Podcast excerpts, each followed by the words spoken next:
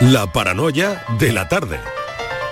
Franci Gómez llega a esta hora ya y bueno, nos llega el enigma. Eh, hoy Tú estás- tú han, estás han viendo- pedido tú el tamaño ese el tamaño folio, de la- ¿no? del párrafo lo ¿Del estoy párrafo viendo. ese? Me pongo a temblar. Francis, bueno, por a ver. favor, ¿esto qué No sé por qué tembláis. No vamos a hablar de campanas, Borja, que te escuché el otro día, ¿eh? Campana sobre campana. Venga. Qué nombre, por favor. Bueno, hoy... Si esto es facilito, ¿Estáis siempre... preparadas? Sí, No. sí, sí. Equipo No. Sevilla, Sí, preparadas. sí, preparadísimas, Venga. muy preparadas. Bueno, pues os voy a... Os voy a poner en antecedente. Voy a decir una serie de, Eso es paja, de ¿no? nombres de Eso va a personajes ser paja, eso no vamos a tenerlo. históricos. eso de No vale pana. No Eso vale no, pana. eso no nos va a cuadrar. Bueno, es fa- yo- después de todo es facilito, ¿eh? Os lo voy a decir. A. ¿Sabéis quién era William Gladstone? No, No. No, Bueno, no pues- tenemos el gusto. Bueno, No. fue un político liberal británico que eh, estuvo en la Cámara de los Comunes. Sí, ¿Y sabéis quién era, Ale- era Alexander Graham Bell? sí, hombre, Sí. hombre, sí. Bueno, se le atribuye la invención del teléfono, pero eh, con sí con sa, hay, hay, hay opiniones. Hay ¿eh? conflictos, Hay opiniones. hay Parece que, sí. que- que copió algo por ahí. Sí. Mm. Bueno, la reina Victoria pues tampoco necesita pre- presentación, ¿no? no, hombre, no. Y ya como Casanova, entiendo que tampoco. Tampoco. Tampoco. Vale. Vale. Pues os diré que William Gladstone tiene uno largo, Alexander Graham Bell tiene uno corto, la reina Victoria no tiene y Casanova siempre usó el suyo. ¿A qué me refiero?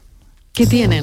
¿Qué tienen en común, no? Viene Ya, Casanova. ya Vamos, cantarina, hoy. Vamos, Os doy otra- y tierra de talento esto. os doy otra pista, ¿eh? Os doy otra pista. A ver. El Papa nunca usa el suyo. Pero tiene. El Papa nunca usa el suyo. pero, pero tiene, ¿no? Tiene, tiene. Es que Pero tiene, pero tiene. Bueno, no sé qué está pasando, sinceramente. No me- algo me estoy perdiendo. Algo me estoy Esto perdiendo. no tiene Bueno, lo repito, ¿vale? El día de la lotería esto no tiene sentido. Bueno, No, no. a William- ver. O sí, quién William sabe. Yo- tiene uno largo. Yo tengo pensamientos. Pero la No, sé por qué, no sé por qué. Sinceramente. La, la reina Victoria se lo quita de vez en cuando. Es que vamos a ver. Se lo quita. Venga, os, lo voy a, os lo voy a repetir, ¿vale? Porque es que aquí es donde está la clave. Venga. William Gladstone Lo tiene quita, lo quita. William Gladstone tiene uno largo, Alexander Graham Bell tiene uno corto, Sí. la reina Victoria no tiene. Casanova siempre usó el suyo y el Papa nunca usa el suyo. Pero tú tienes mucha recorrida, ¿no? Mucha guasa. Porque El francés que vamos, tiene mucha calle. No sé, no sé. Eh, no entiendo nada de lo que estáis diciendo, de verdad, no sé por qué se ríe tanto. No, no, yo tampoco lo entiendo. No entiendo nada. El Nada. nombre. Nombre Bueno, pues ¿Cuál es no sé, yo, yo digo que siempre que quiere- nunca usa el suyo. Claro. ¿Y Ah. quien crea que lo sepa tiene que decir que lo sé ¿Qué es la- y, la y pregunta esperarse cuál- luego, hombre. La pregunta cuál me están saliendo una cosa. Pero que la pregunta cu- cuál es. Ahora sí que me río yo. Solo de verle la cara a Francis. Porque, Pero porque ¿cuál es la has perdido- ¿Creéis? ¿creéis que William La tiene uno largo y Alexander Graham Bell tiene uno corto? Uno No, lo tiene largo también. Otro No, tiene vale. corto, uno lo ¿Y la reina tiene Victoria creéis que no tiene? y otro Claro. Sí tiene. tiene más corto. Bueno, ya está. ¿Creéis que Eso- Casanova siempre usó el Pero suyo? está Borja, ¿no? No. Yo estoy aquí, sigo aquí, sigo Borja, aquí. eh, la pregunta, ¿el tamaño importa? Me voy a publicidad que este es muy buen momento. Corramos un tupido velo de publicidad, por Muy buen favor. momento, muy buen momento. Vale ya, ¿eh? Vale ya, ¿eh? Venga, venga, vamos. Vamos a Publi, vamos a Publi. De verdad. La paranoia de la tarde. Ya es Navidad, época de ilusiones, de magia, de buenos deseos y sobre todo de regalos. Pero hasta los más pequeños saben que el mejor regalo es poder ir a ver a los tuyos. Esta Navidad, feliz Tusam. Muévete por Sevilla y deja el coche en casa. Ayuntamiento de Sevilla. Centro de Implantología Oral de Sevilla. Campaña de ayuda al decentado total.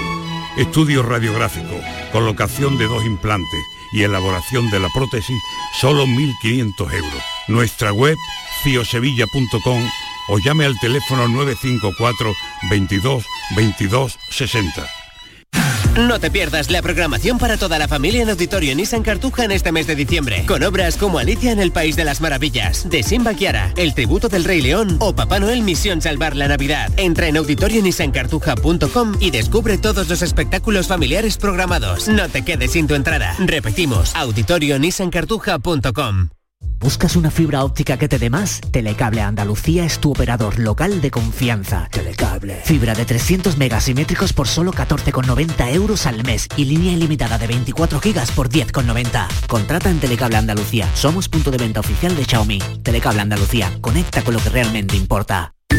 ¿Mercadillo de cuentos? Preparado. ¿Santa y los Reyes? En sus puestos. ¿Conciertos navideños? Afinando instrumentos. ¡Feliz Navilago a todos! Os esperamos en Lago para disfrutar y pasar la mejor de las Navidades. Más info de todo lo que tenemos listo para ti en lago.es.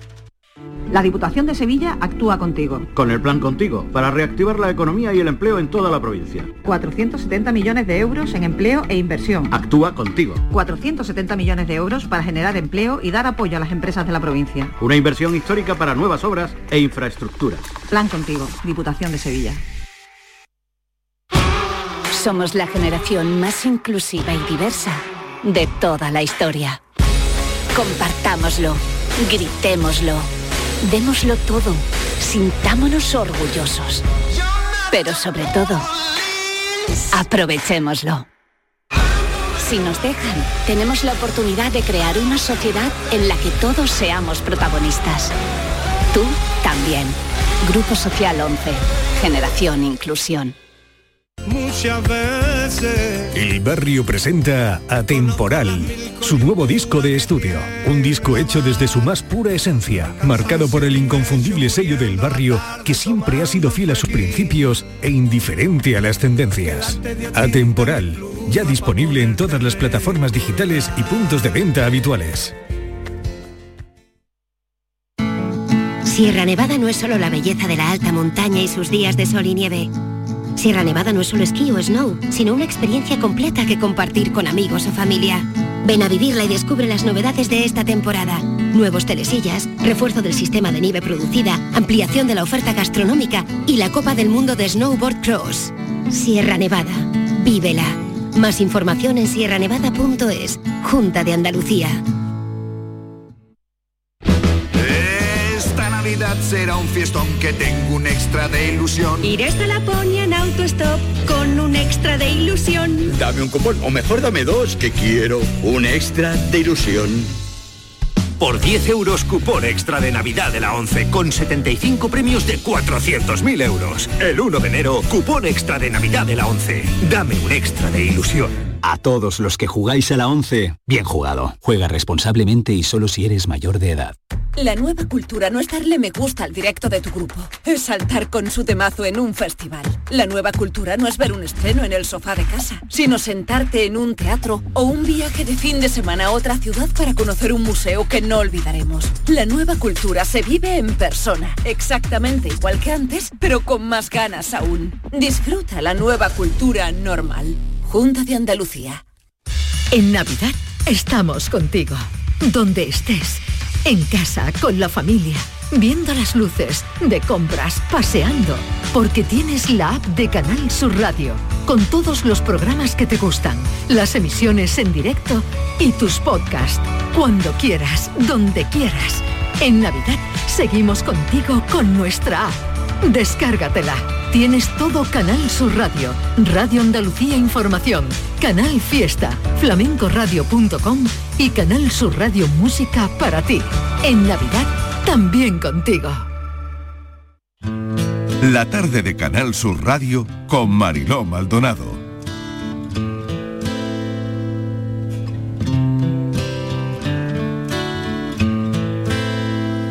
I hurt myself today to see if I still feel. I focus on the pain, the only thing that's real. The needle tears a hole, the old familiar sting. Try to kill it all away. But I remember everything. What have I become? My sweetest friend. Everyone I know goes away in the. And you Las personas somos tiempo y lo que ya ha pasado no vuelve. No puedes ir a una tienda y comprarte un lunes o un viernes que ya ha pasado. Ni puedes comprar los días que ya has vivido, te hayan gustado más o menos. Vamos a recorrer la vida, los días de la semana. No se me ocurre nadie mejor para hacerlo que el escritor Manuel Rivas, porque tiene un nuevo libro, Una sola vida. Él lleva toda la vida escribiendo poesía, casado y divorciado con ella y vuelto a casar con la poesía. La poesía ha sido su familia, dice que ha sido su destino, su casa, su nación, su memoria. Así que nos viene muy bien porque creo que estamos muy necesitados de poesía, más que nunca. Manuel Vilas, bienvenido, gracias por acompañarnos. Hola, muchísimas gracias. Oye, hemos elegido esta canción de Johnny Cash y es eh, parte de la banda sonora de Una sola vida, ¿podría serlo? Bueno, es uno de los eh, cantantes importantes que suenan en este libro, sí. No, Johnny Cash, y hay un poema dedicado a él, en donde hablo con él. Esta música es especial, ¿no? Dice, todo al final se marcha lejos, ¿no? Dice en la canción. Eh, es un poco también el espíritu que ronda este libro, ¿no? Una celebración del pasado y, y una celebración de la vida también. Y Johnny Cash a mí siempre me ha parecido un volcán de, de emociones potentes, maravillosas y a veces también oscuras. ¿Y dónde te lleva? ¿A qué época de tu vida te lleva? Johnny Cash, bueno, es que yo he sido, pues en es Johnny Cash en mis 45 o 50 años, ahí es donde yo estaba, que, que cada época de mi vida ha tenido un músico, ¿no? Mm, De más joven tuve a Reed y ha habido, cada época, Elvis Presley también duró mucho en una época de mi vida, luego también la música clásica. En general yo, yo, he- yo he necesitado la vida para, la, perdón, la música para, para vivir. Em, eh, es eh, casi es más importante. Yo he leído muchos libros, pero pero la música es, es fundamental en mi vida, ¿no? Mm. Y, y- y este, este libro tiene eh, una celebración también de la música, ¿no? Ayer lo hablaba con alguien, este, este país es muy buñuel en todo. Mm, ¿Tú también lo eres? Yo soy del mismo sitio de donde nació Buñuel, soy aragonés como él y, y- y muchas veces, eh, bueno, el sentido del humor, la manera de mirar, eh, a veces una cierta, eh, un humor un poco exagerado, muy metafísico, que, que incluso eh, te autodestruye un poco, ¿no? Que es un poco Buñuel, ¿no? Eh, pero humor al fin y al cabo, ¿no? Sí, yo me identifico mucho con la manera, con la, la forma de mirar de, de Luis Buñuel. Por otro lado, muy Whitman. Muy Whitman, porque Whitman es el... eh, yo soy súper Whitmaniano. Whitman es el canto a la vida sin reservas de ninguna clase. Es una adhesión eh, poderosísima a la vida siempre. Esto yo creo que es una lección fundamental para cualquier ser humano, es decirle, mira, tienes que vivir. Pase lo que pase, la vida es una responsabilidad y te atañe y aunque sufras y pasen cosas horrorosas, tu obligación y tu derecho es vivir. Decía Kafka que la alegría es un derecho. Entonces. Esa dimensión que Whitmaniana de la literatura como celebración y como un sí profundo a la vida es para mí es eh, sin eso no sabría vivir. Y yo decía lo de Buñuel porque, claro, no se crean los oyentes que el libro empieza con la capilla Sistina. No, no, no, no. Empieza en un McDonald's. En un McDonald's, sí. es un libro sobre la vida. Este es un libro de, un libro de eh, yo llevo toda la vida intentando eh, acercar la poesía a los lectores, ¿no? Es decir, eh, yo soy novelista también y entonces eh, mucha gente, muchos lectores cuando leen mis novelas a veces me, me dicen, "Eh, sé que usted también es poeta, pero la poesía no la entiendo, ¿no? Esto me lo dicen muchísimas veces. Eh, yo he escrito esta, esta- est- mi poesía está escrita para, para muchos de aquellos lectores que no leen poesía, ¿no? Para animarles, porque es una poesía clara y sencilla y es una poesía que habla de lo que, de un McDonald's, por ejemplo, que se abre el, el libro con, con un poema dedicado a McDonald's, habla de ciudades, de hoteles, de coches, de, de política, de sociedad, de cultura, parece un periódico, en el sentido de que está intentando recoger el espíritu de este tipo, porque yo creo que la poesía es capaz de, puede hacer eso perfectamente. Es como un testamento literario. eh, preparando la entrevista he leído que lo decías en algún sitio, como un testamento Sí. literario al final, pero ¿en, en qué punto te produce o puede producirnos melancolía? Pues cuando ves que mm, tienes más pasado que futuro, ¿no? Cuando ves que por una ley Si decías que ya habías escrito Mm. más de lo que vas a escribir, lo claro, es una ley. según tú. Claro, fíjate, uno se le gustaría, no solo por escribir, sino por vivir en general, ¿no? Le Mm. gustaría engañarse en eso. Hay una regla matemática inapelable, que es la de los números. Exacto. y es mejor olvidar las matemáticas, ¿no? Pero claro, Mm. si ves las matemáticas es evidente que, que tu edad forma un número y ese número responde a un momento biológico de tu vida, que lo vamos negando y lo hacemos. Culturalmente hemos negado la biología de la edad y, es- y eso es maravilloso. Yo creo que es civilización en estado puro, ¿no?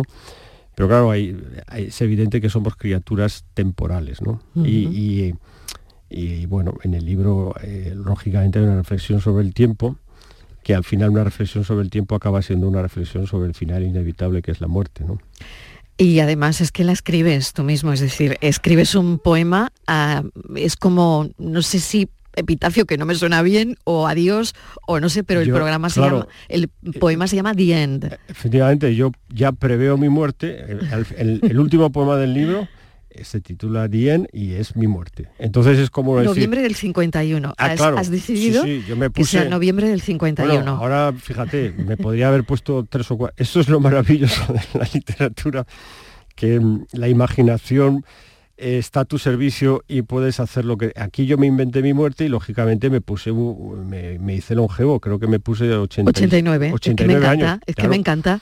Yo pensé o sea, que och- 90 no, 90 ya- 89. 90 te parece un poco obsceno.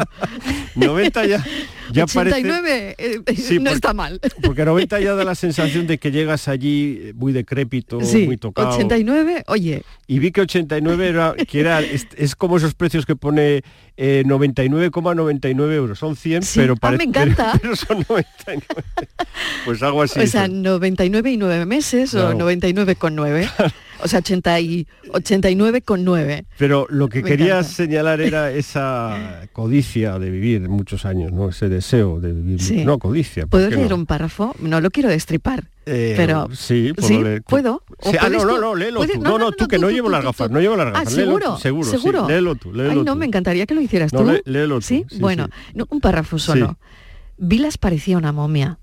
Daba bastante asco. Un cuerpo replegado sobre cuatro huesos, una boca aplastada, unos ojos gastados hasta lo indecible, la frente era una arruga escandalosa, las manos eran pura podredumbre, los dedos no tenían forma, falanges vivas en ingrávido retorcimiento. Un buen horror. Yo quería, Bueno, a ver. fíjate, yo eh, era como conjurar lo que iba a pasar, ¿no? Si tú lo nombras antes, Sí.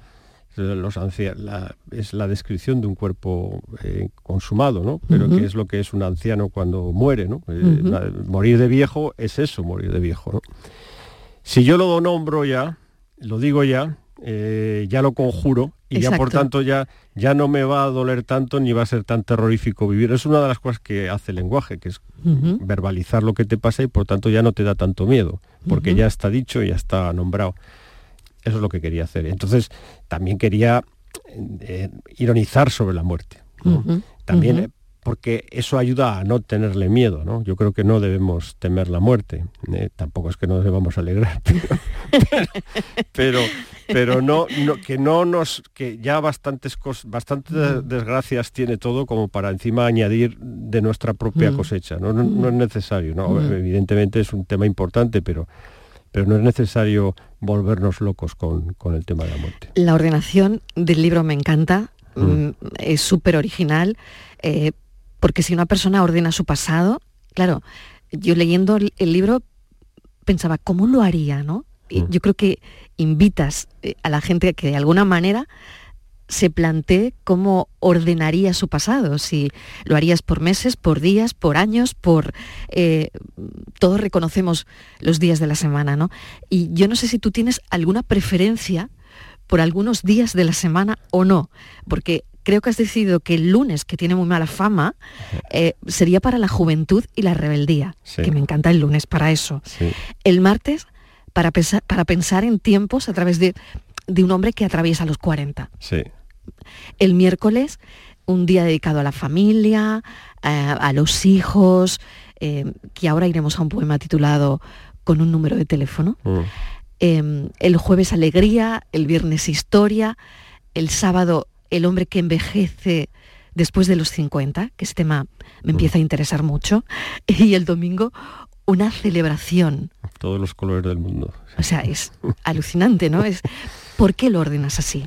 Pensé que la semana es una cantidad de tiempo eh, sencilla, humilde, que todo el mundo, si tú hablas del tiempo en abstracto, pues, pues no se sabe muy bien. eh. Las décadas, los siglos, sí, que el siglo XIX, el siglo XX, el siglo XXI, pero son cantidades de tiempo que la gente no, no, no integra en su vida. En cambio, la semana me pareció una forma de, de hablar del tiempo que todo el mundo percibe, que es una semana, ¿no? Y que tengo que hacer el martes, que hago el jueves, que hago el viernes, y así meter también la idea fundamental de- del libro, que es el tiempo. Los días y- e inspiras mucho, ¿no? A la gente con También- esta También idea. era una idea lúdica para que el lector diga, bueno, vamos a ver, hoy qué día es miércoles, vamos a ver qué dice Vilas el miércoles, vamos a leer un poema del miércoles, ¿no? Y era una manera también divertida Ujú. Hay un afán también lúdico eh, en esta ordenación que me pareció divertido, me pareció también un homenaje a la vida, pensar la vida en una semana. Em, ¿Uno se puede explicar la vida sin, sin el origen geográfico, Manuel?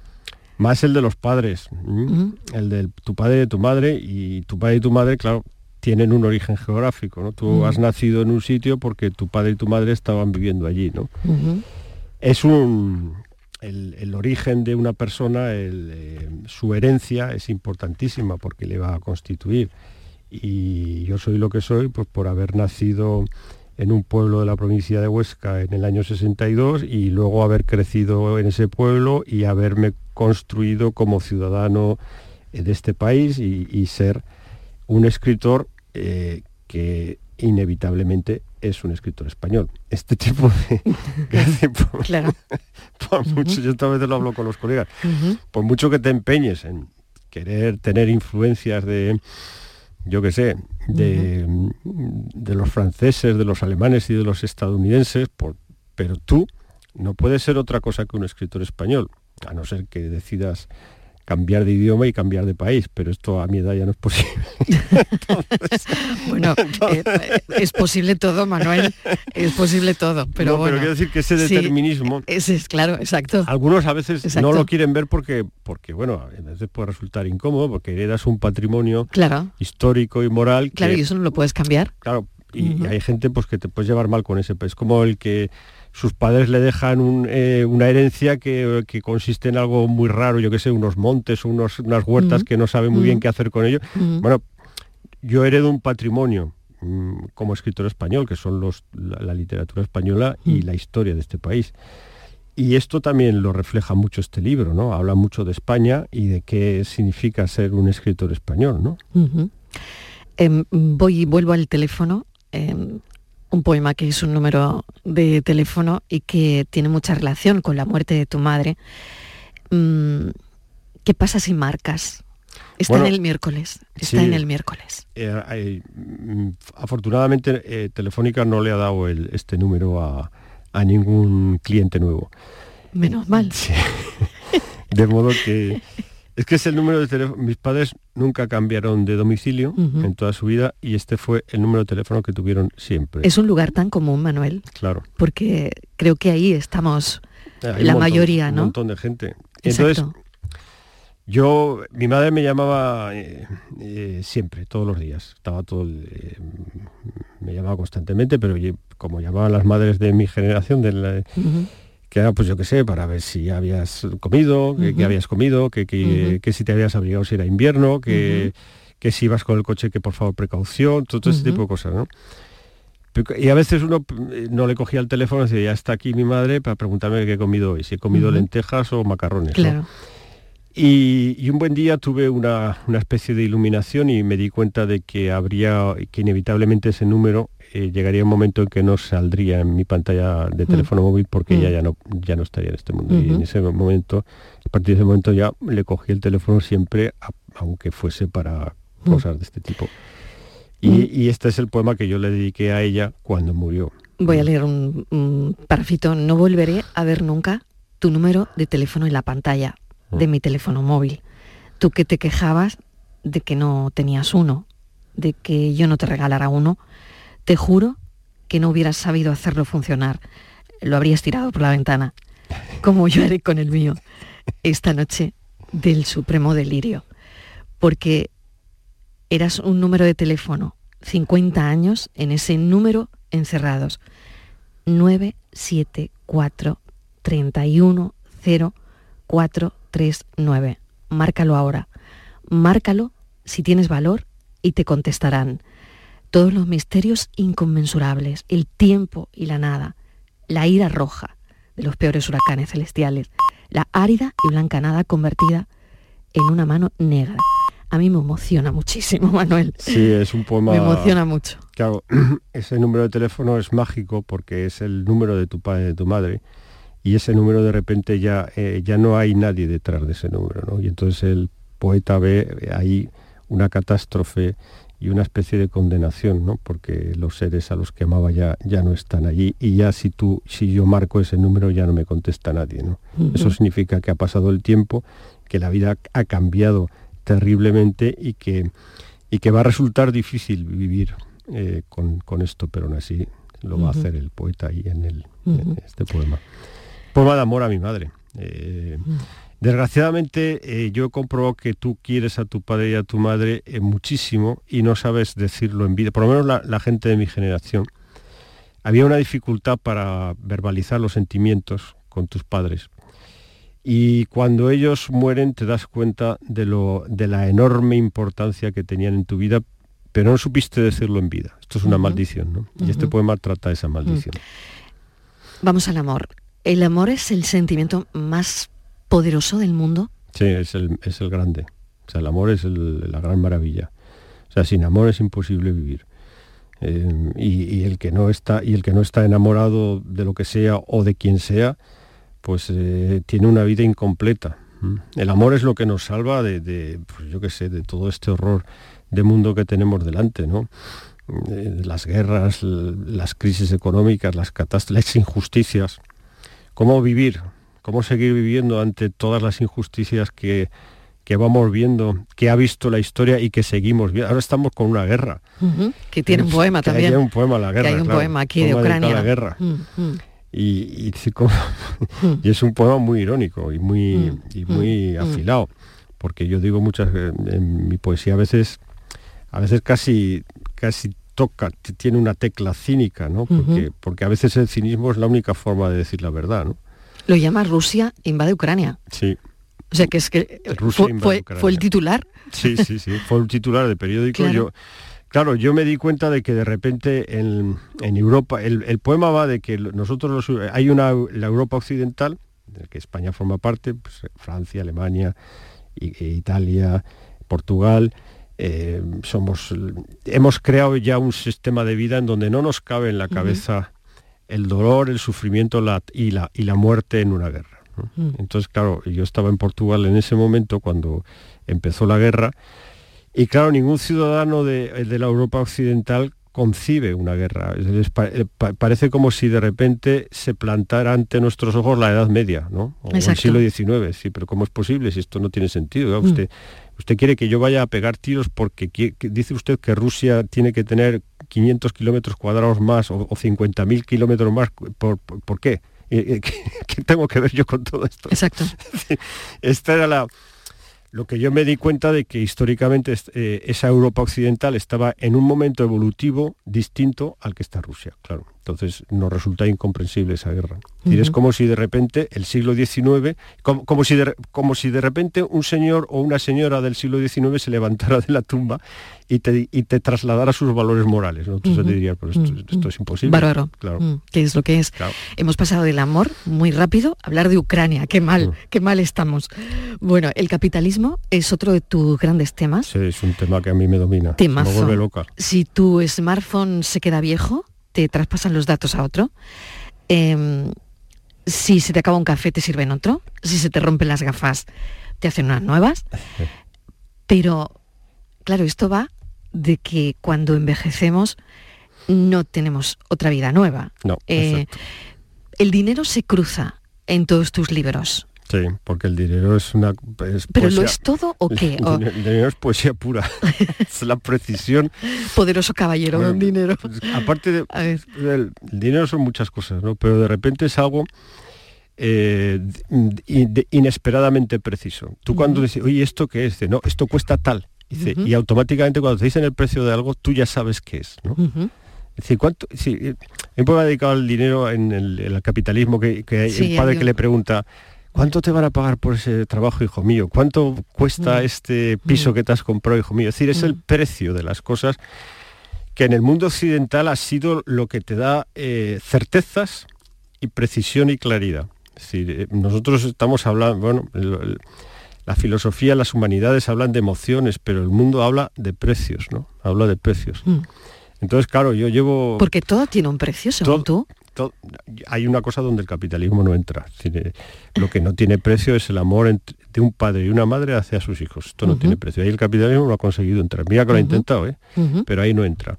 Es el único lugar donde yo he visto que no entra. Por eso dediqué dos novelas, a Ordesa y. Alegría, a eso, porque dije, el capitalismo aquí no entra. Esto, esto es maravilloso. Esta tierra, esto hay que defenderlo. esto hay que defenderlo. Fíjate que sí entra en las relaciones sentimentales, porque un divorcio, un divorcio es quién, cuánto y cuánto te quedas tú. Empobrece. Sí. Claro, normalmente, bueno, y ahora mismo, ¿no? Un, di- un divorcio es un precio. Exacto. Los divorcios son precios. Mm. En las relaciones padres, madres, hijos, y no al revés, ¿eh? no de los hijos hacia los padres y las madres, pero un padre y una madre hacia sus hijos hay ahí un mandato biológico que te lleva a la noche de la especie, por lo cual tú te dejarías matar antes de que a tu hijo le pasara algo malo. Y esto me pareció que ahí había uno de los grandes misterios de la vida, uno de, los, de las grandes maravillas, y por eso he escrito mucho sobre eso. ¿Qué es para ti la belleza? La belleza yo no la concibo de, no, no es la capilla Sistina, aunque tengo ahí un poema dedicado a la capilla Sistina, no, es la, yo hablo de la, de la belleza humilde. Por ejemplo, fíjate, para mí belleza es, eh, esta tarde, por ejemplo, en la habitación del hotel en el que estoy, entraba la luz. O sea, eso, que entre la luz. O sea, que de repente ver la luz del sol, esto para mí es un espectáculo maravilloso. Yo cuando era cuando era joven, yo vivía en, en- he vivido en un montón de casas, nunca, cuando era joven nunca me preocupaba de si entraba la luz o no entraba la luz en una casa. Exacto. Y, y- y yo ahora simplemente... Y me- ahora lo buscas, incluso Bueno, cuando es- vayas a comprar una, ¿no? Claro, es que... es que- Pensarás, ¿por dónde Sí, va a entrar ¿por la dónde va a luz? entrar la luz? Entonces, pero de repente yo qué sé, yo salgo a, a la calle, me siento en un banco y veo la luz del sol y ya ese espectáculo maravilloso de la luz del sol o, o de un río, de un mar o de una playa, o un árbol, o sea, este tipo de belleza de la naturaleza, de las cosas más simples, eh, para mí es suficiente. Manuel, pero tenemos que tener una edad para apreciar eso, es decir, porque eh, lo comentabas ahora mismo, ¿no? Cuando somos más jóvenes hay No te- determinadas no. cosas que no, oye, que no, que no apreciamos, que no te das cuenta, que no reparas en ello y que 20 años más tarde estás No. buscando un piso con una luz No. que te dé en, pues en tu habitación, en el salón o, o quieres luz, ¿no? Quieres luz. Por ejemplo. Quieres luz, fe- efectivamente. Y esto cuando eres joven no, no forma parte de tus prioridades, que son de otro orden, que probablemente pues buscas el triunfo laboral, el triunfo social, el triunfo sentimental, en fin, muchos estás buscando hacerte un hueco en este mundo, ¿no? Y esta es tu prioridad y no tu prioridad no es si entra la luz o no entra la luz. Y sin embargo, cuando pasa el tiempo te das cuenta que, que entre la luz es una prioridad en tu Es vida. una prioridad total. Quizás es un síntoma de que vamos cumpliendo años, ¿no? Sí. Probablemente. También es un síntoma de inteligencia emocional, ¿no? Que se tiene menos cuando uno es joven, se tienen, probablemente. se- claro, cuando se es joven se tiene muchas pasiones ardientes que luego pues el tiempo va mm, desvaneciendo. Hemos hablado de la belleza, la fealdad, por ejemplo, que es para ti lo feo. ¿Qué es feo para ti? Por ejemplo, pues las urbanizaciones en las periferias de las ciudades. Yo a veces les pregunto a los arquitectos, a algunos arquitectos amigos, digo, pero ¿por qué hacéis casas tan feas? Que, sí, me dicen que no pueden hacer otras cosas, pero, pero son feas. O sea. ¿por qué no ponen adornos? Un, un pequeño adorno en una puerta, o sea, yo qué sé, algo Mm. que sea Mm. algo que sea digno. O sea, la fealdad es cuando no se respeta el tamaño humano de la vida, ¿no? Cuando no se respeta el di- el- el- la dimensión humana de las cosas, ¿no? Y cuando se hacen chapuzas, ¿no? Cuando, cuando no hay un sentido. Yo creo que tiene que ver con la falta de entusiasmo y la falta de ilusión. Y con la alienación. Todo lo que es alienante es feo, ¿no? Fíjate, a mí me parece muy feo los hospitales. Los hospitales son Por ejemplo, feísimos. feísimos. La comida no está buena. em, son feos. Tú dices, bueno, una persona viene aquí cuando está mal, va a un hospital cuando está mal. Y encima ¿Por qué no te es pones bonito? peor. Exactamente. ¿Por qué no es bonito un hospital? Eso, esa ¿Por qué pregunta, no? yo en la O sea, novela que acabo, que acabo de escribir... Por ejemplo, el hay- colegio, el colegio donde yo estudié, el colegio público donde yo estudié era horroroso. Sí. Manuel, era horrible, horrible. Y encima se llamaba Hogar Sol, es decir, que tenía un nombre como de geriátrico. Lo he contado encima el nombre era en, muy feo también. en alguna ocasión, ¿no? No, eh, los institutos son feos. Sí, son- entonces, los ¿por colegios qué? públicos, pues porque no hay entusiasmo ni ilusión. O sea, pues yo eso que no, no, no creo que haya unas razones económicas de peso. No creo que hacer edificios feos sea más barato que hacerlos bonitos. Es una cuestión de, de- de entusiasmo, de ilusión, de pensar que esto lo va a ver alguien y que aparte de que tenga la utilidad para que... que va a estar alguien que va- mal, ¿no? Claro. Es que se supone que si estás mal, no necesitas nada bonito alrededor. Pero fíjate, y yo- es, yo creo justo lo contrario, ¿no? Estoy completamente. Me, me alegra mucho que me haya sacado este Sí, tema sí. porque yo, yo lo pienso. Yo pienso que los hospitales son feísimos y que, y que dan. O sea, yo qué sé, tú estás enfermo y encima te meten en un sitio tan feo y, y acabas, vamos, de una fealdad. Y los, y los institutos, donde yo he sido profesor de instituto muchos años, igual, feísimos. O sea, nada. Por ejemplo, yo ejercí en Zaragoza y, y los, los, eh, eh, los institutos históricos sí son bonitos. O sea, los verdad, hechos en los, en los años verdad. 20, 30 o 40. Preciosos, Esto sí, es porque se los mantienen, sí, tenían son una- los menos, claro, pero... porque había un respeto a, la dimensión humana de los seres, ¿no? de las personas. Y los institutos que, se- que se hicieron en los años 80 y 90, pues eran eh, aularios, eh, edificios que, eh, muy, con muy poca calidad, en donde en invierno hacía un frío terrible y en verano un calor espantoso, sin adornos, sin un tipo de, no sé, con un respeto a algo que digas, me, me apetece estar aquí, ¿no? Esto no, Mm. esto es triste, sí. Vamos a la educación. Em, Ujú. ¿Qué nos pasa, Manuel? Con la educación. Tú que has estado tanto tiempo, ¿no? Eh, en un instituto y viendo, bueno, pues cómo, cómo poco lo evolucionan los jóvenes, pero ahora, mm, bueno, pues hay muchos elementos añadidos, además, y yo creo que todo eso nos está pasando por encima. No sé qué, qué piensas. Pues ha- hay un tema que es, el, el eh, yo creo que es que el problema es el entusiasmo, que es una, una cosa que a mí me parece un sentimiento maravilloso, que es que para que haya una buena educación se necesita profesores entusiastas. ¿Y cómo se forma el entusiasmo? El entusiasmo es ganas de vivir haciendo lo que te lo que laboralmente te toca, ¿no? Entonces, claro, si, un profesor entusiasta que da clases de literatura va a, formar chavales y chavalas eh, amando la literatura, por- porque su entusiasmo es maravilloso. Que quieren ser incluso profesores de literatura, Claro, ¿no? Claro, Eh, entonces el- claro. hay que transmitir el entusiasmo. El entusiasmo hay que generarlo también socialmente. Claro, vivimos aquí instalados en el mal rollo desde hace hay un mal rollo por todos los lados. Entonces generar entusiasmo es muy difícil, ¿no? Ujú. Generar ilusión en lo que haces. No solo es cumplir, a ver, cumplir con tu trabajo es eso, cumplir. Pero en enseñanza, en la enseñanza, cumplir no es suficiente. Si un señor docente que da sus clases y cumple no es suficiente. Pero claro, ¿esto cómo lo mide la administración? Claro, la administración des- desilusiona rápidamente. O sea, Yo cuando empecé a dar clases y tuve trato con la administración, lo primero que te produce el trato con la administración es una desafección tremenda al sistema, porque te tratan mal. Entonces, si tú tratas mal a un profesor, ¿cómo va luego él a tener entusiasmo para trasladar a sus alumnos? ¿no? Si el instituto, que es feo, ¿qué, hace un instituto feo? Te trata mal a ti, al profesor y al alumno. Es muy difícil generar entusiasmo en un instituto feo. La fealdad no genera entusiasmo. Tú haz institutos arquitectónicamente que tengan... No se trata de dinero, se trata de... de- De visión, ¿no? Sí, sí, vamos a hacerles a estos, pues no sé, un Vamos a hacer un patio bonito, patio para, bonito. para cuando salgan los, los críos, ¿no? Vamos a Y hacerles que no un sea cemento. Eso, que no sea que- cemento, que tengan un, Exacto. un patio bonito, que tengan un aula, que- no sé, que haya un poco de madera por algún lado, por Que ejemplo. haya luz. Que haya luz. Vamos a estudiar la luz para que tengan siempre luz, para que haya algo que les produzca eh, ganas de estar No allí. se han hecho así. No.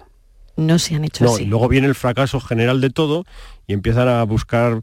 pues, el fracaso viene cuando empiezas a matar el entusiasmo allí donde lo ves. Entonces, bueno, pues eh, la- Mm. eh, entonces la enseñanza es una, una actividad humana que si se, se cimenta en el entusiasmo. Sí, porque no es como reparar un automóvil, ¿no? Un chaval es una cosa muy complicada. Tú puedes, sin entusiasmo, puedes poner las tuercas de un automóvil y al final funciona. ¿no? Aun con todo, mejor sería hacerlo con entusiasmo también. Pero bueno, pero la enseñanza no. La enseñanza tiene que haber un, un- el profesor, que tiene que ser una persona ilusionada, con, unas, eh, con una buena relación con su propia vida y con la vida en general.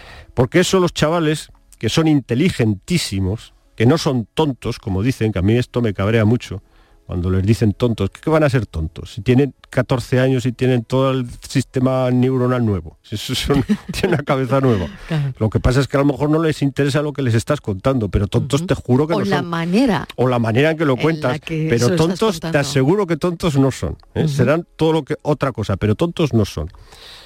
Pues ahí está todo. Quédate con un día de la semana. A ver, eh, en este libro, Una sola vida, si te puedes quedar con un día de la semana, ¿cuál sería, Manuel? No lo sé, yo creo que hay... Tal vez me quedaría, no sé, con el domingo, ¿no? que es fiesta. Domingo que es día libre. día Miércoles de la familia, ¿no? Eh, Lunes El domingo. regular, el Tal domingo. vez me quedaría con El el, domingo. domingo. Con el domingo. El domingo, bueno, el domingo es el día del descanso, ¿no? El domingo es el día también, también es un día de familia, porque el domingo es cuando te ves con tu familia. Hay un sentimiento también que el libro tiene importante, que es el de la fraternidad, ¿no? Que es una cosa también whitmaniana, ¿no? Que es la búsqueda de aquello que nos une. No, no la búsqueda de lo que nos desune, sino de aquello que nos une, ¿no? Y que son cuatro cosas básicas, la paz, el amor, la libertad y, y la justicia, ¿no? Me he buscado una frase de Whitman para despedirte. Resiste mucho, obedece poco. Esto es maravilloso. Es. Es Te que, define. Es que Whitman, fíjate, dices eso de Whitman y yo ya me, ya, ya, me, ya me voy arriba, ¿no? Ya digo, joder, qué maravilla, ¿no? Eso, eso da gusto que te digan eso, ¿no? Pues te despido con esa frase. Mil gracias, Manuel Vilas, gracias. por haber estado con nosotros una sola vida.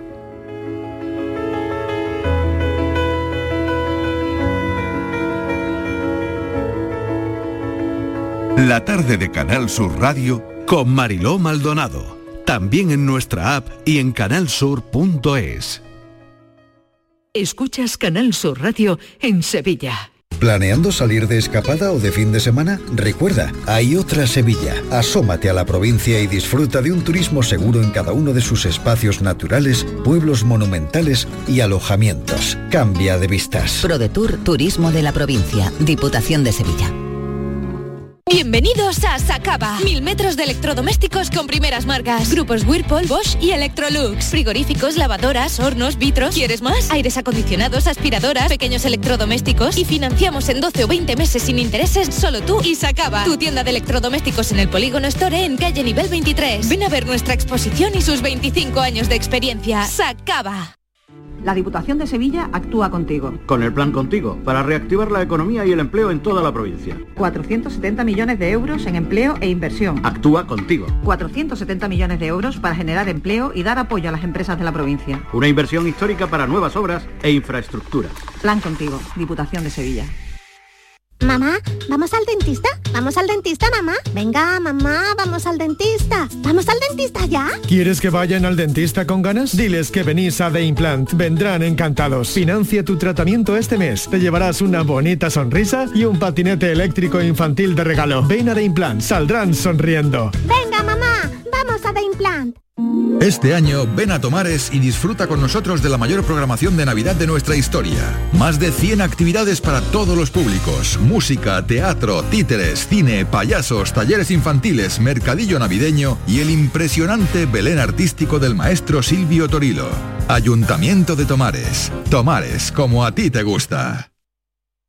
Hola, soy Salvador Dalí. Y si además de avanzar en inteligencia artificial, investigamos más nuestra inteligencia natural, quizás así podamos vencer enfermedades como la que yo sufrí, el Parkinson. Apoyemos la investigación en enfermedades neurodegenerativas. Entra en fundacionreinasofía.es. La nueva cultura no es darle me gusta al directo de tu grupo, es saltar con su temazo en un festival. La nueva cultura no es ver un estreno en el sofá de casa, sino sentarte en un teatro o un viaje de fin de semana a otra ciudad para conocer un museo que no olvidaremos. La nueva cultura se vive en persona, exactamente igual que antes, pero con más ganas aún. Disfruta la nueva cultura normal. Junta de Andalucía.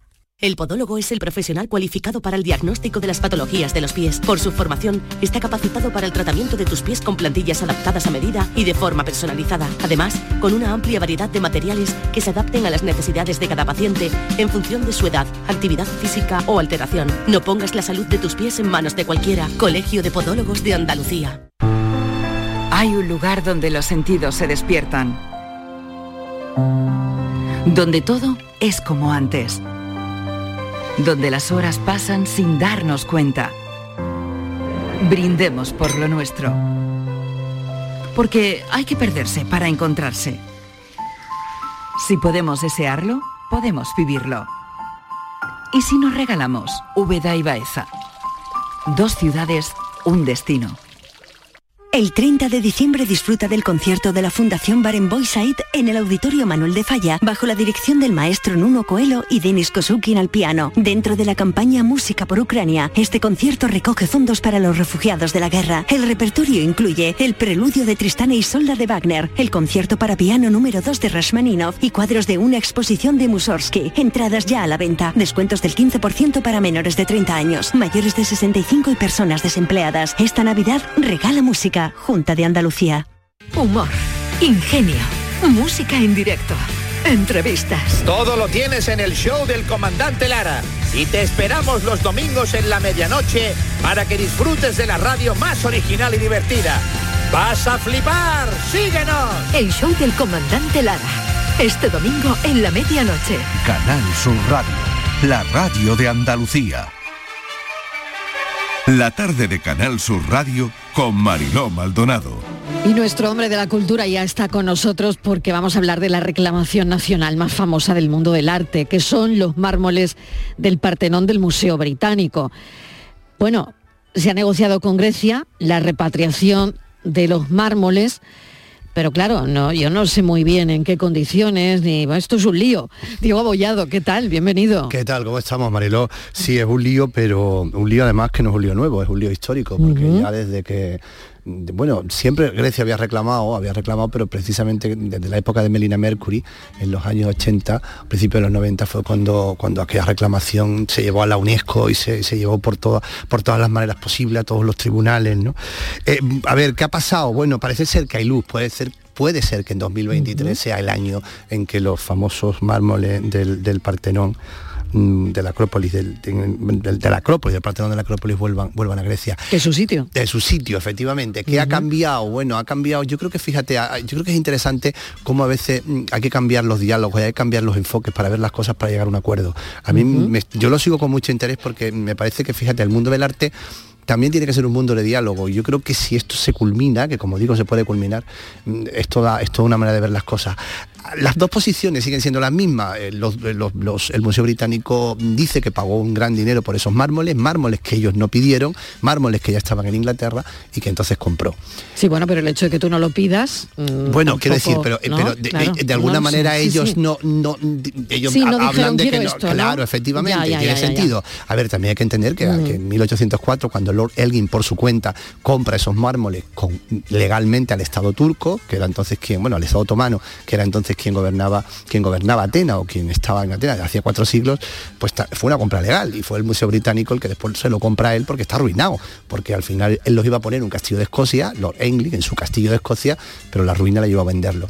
Eh, em, mm. entonces yo creo que lo que han hecho ha sido un poco cambiar los nombres, ¿no? Muchas veces para dialogar, que es la enseñanza que yo saco de todo esto, hay que cambiar las cosas, hay que, hay, que quitar los enroques, hay que bajarse del burro, como decimos nosotros, y dejar las trincheras. ¿Y qué ha cambiado? ¿Qué crees tú exactamente pues que ha cambiado para que efectivamente el bloqueo, para que después de años este, este bloqueo os hayan dado cuenta de que, de que esto tiene que volver a su sitio, ¿no? Efectivamente, pues mira, ha, cambiado, ha cambiado la forma, ha cambiado primero de ser una cuestión nacional, ha dejado de decir los griegos, esto es nuestro por encima de todo. Mm, mm, queremos que, lo, que los mármoles vengan, que los mármoles vuelvan porque es su sitio, evidentemente, pero, sin, pero limando cuestiones nacionales. Entonces, el acuerdo pasaría fundamentalmente porque la titularidad de los mármoles seguirían siendo del British, del British Museum, del Museo Británico, pero entrarían en el Museo de la Acrópolis, que es un museo formidable, magnífico, probablemente... Que se construyó, si no me equivoco, en el 2009, ¿no? Efectivamente, impresionante. Yo creo que estamos ante el, museo más impresionante de arte antiguo que existe, que además mm. tiene su sitio reservado para cuando vuelvan los mármoles. ¿eh? Lo hicieron muy bien. ¿eh? Se dejaron el sitio pues. O sea que ya lo sabían, ¿no? ya lo, ya, o sea que esto lo vamos a conseguir y esto va a volver. Efectivamente. Y entonces es el,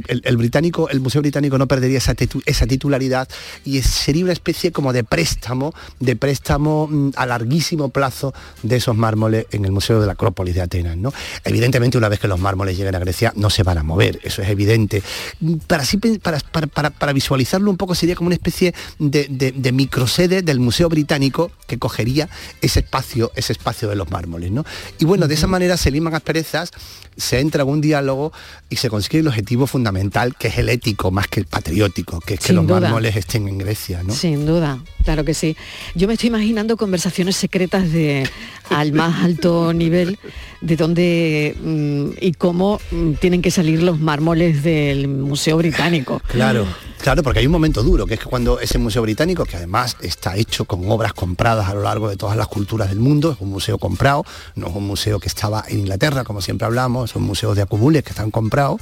Eh, el problema que ellos temen siempre es el efecto dominó, que es una vez que salga la pieza o las piezas más emblemáticas que tienen, ese efecto pues, eh, eh, afecte también a la piedra roseta que los egipcios reclaman o a muchas otras piezas. ¿no? los ingleses de todas maneras tienen cierto aire y cierta, cierta elegancia para, para poder deshacerse de un imperio sin que lo parezca, ¿no? Eh, aquello de como la reina de Inglaterra sigue siendo reina de Canadá, aunque no tenga nada que ver con nosotros. Entonces, por esa línea, por esa línea iría un poco mm. esa devolución, ¿no? Sí, sí, sí, sí, sí, de una manera muy british, ¿no? Claro, porque en el fondo mm. ellos no quieren tampoco reconocer ninguna culpabilidad, en que no robaron nada. Entonces, de ahí que apartarse del, de la conversación o del enroque patriótico, ¿no? Del enroque que tú tienes más derecho, yo tengo más derecho. Claro, Diego, esto es una cuestión de Estado al final, ¿no? Aquí está Rishi Sunak, eh, está el, eh, el rey Carlos III también, que, Efectivamente, son los que han mantenido eh, conversaciones, un poco conversaciones exploratorias, ¿no? Y es muy interesante lo de Carlos III. es, muy interesante lo que dice de Carlos III, porque todo apunta a que él es uno de los primeros interesados. Carlos III, como toda la, todas las high class británicas, tiene una gran formación clásica. Tú sabes que en Oxford y en Cambridge, lo primero que estudian, hagas lo que hagas, estudian griego y estudian latín. Entonces, él es el primero, parece ser, el rey personalmente, le parecería que una manera de, demostrar su reinado al mundo sería mm, devolviendo o, prestando mm, forever and ever los mármoles, los mármoles, ¿no? Los mármoles, los mármoles del Partenón. Oye, ¿has visto The Crown? He visto The Crown. He visto tal? ¿La última temporada te ha gustado o no te ha gustado? bueno, bueno, bueno, ahí, bueno, ahí, ¿no? Bueno, ahí, bueno, ahí, ahí, Sí, sí, ahí, ahí, ahí, ahí. Bueno, bueno, bueno. bueno, vamos con la paranoia. Francis Gómez, ya lo tengo aquí. Diego, ¿qué tal? ¿Qué tal, Francis? Bueno, pues te cuento. Eh, tenemos una serie de nombres. Hay que averiguar lo que voy a preguntar, ¿vale? Venga. William Glaston, que fue político liberal y miembro del primer de ministro, la Cámara Inglesa. Primer ministro de la, Gran Bretaña. Bueno, pues William Glaston tiene uno, largo, Alexander Graham Bell tiene uno corto, la reina Victoria no tiene, Casanova siempre usó el suyo y el Papa nunca usa el suyo. Hola, buenas tardes, soy Daniel de la Chaparrita. Hola, Daniel. dicho esto de que el Papa no lo usa, el otro no lo tiene, el otro lo tiene corto? Cuando he dicho lo del Papa no lo usa, ¿hay caído? que es el apellido? Soy de la chaparrita. Feliz te a todos y felices fiestas, feliz Navidad. Feliz Navidad, felices fiestas. Oye, va fantástico. ¿eh? dicho el nombre, pero no, el es el apellido. Bueno, Diego Bollado, gracias. A felices vosotros, fiestas. felicidades. Pensamos.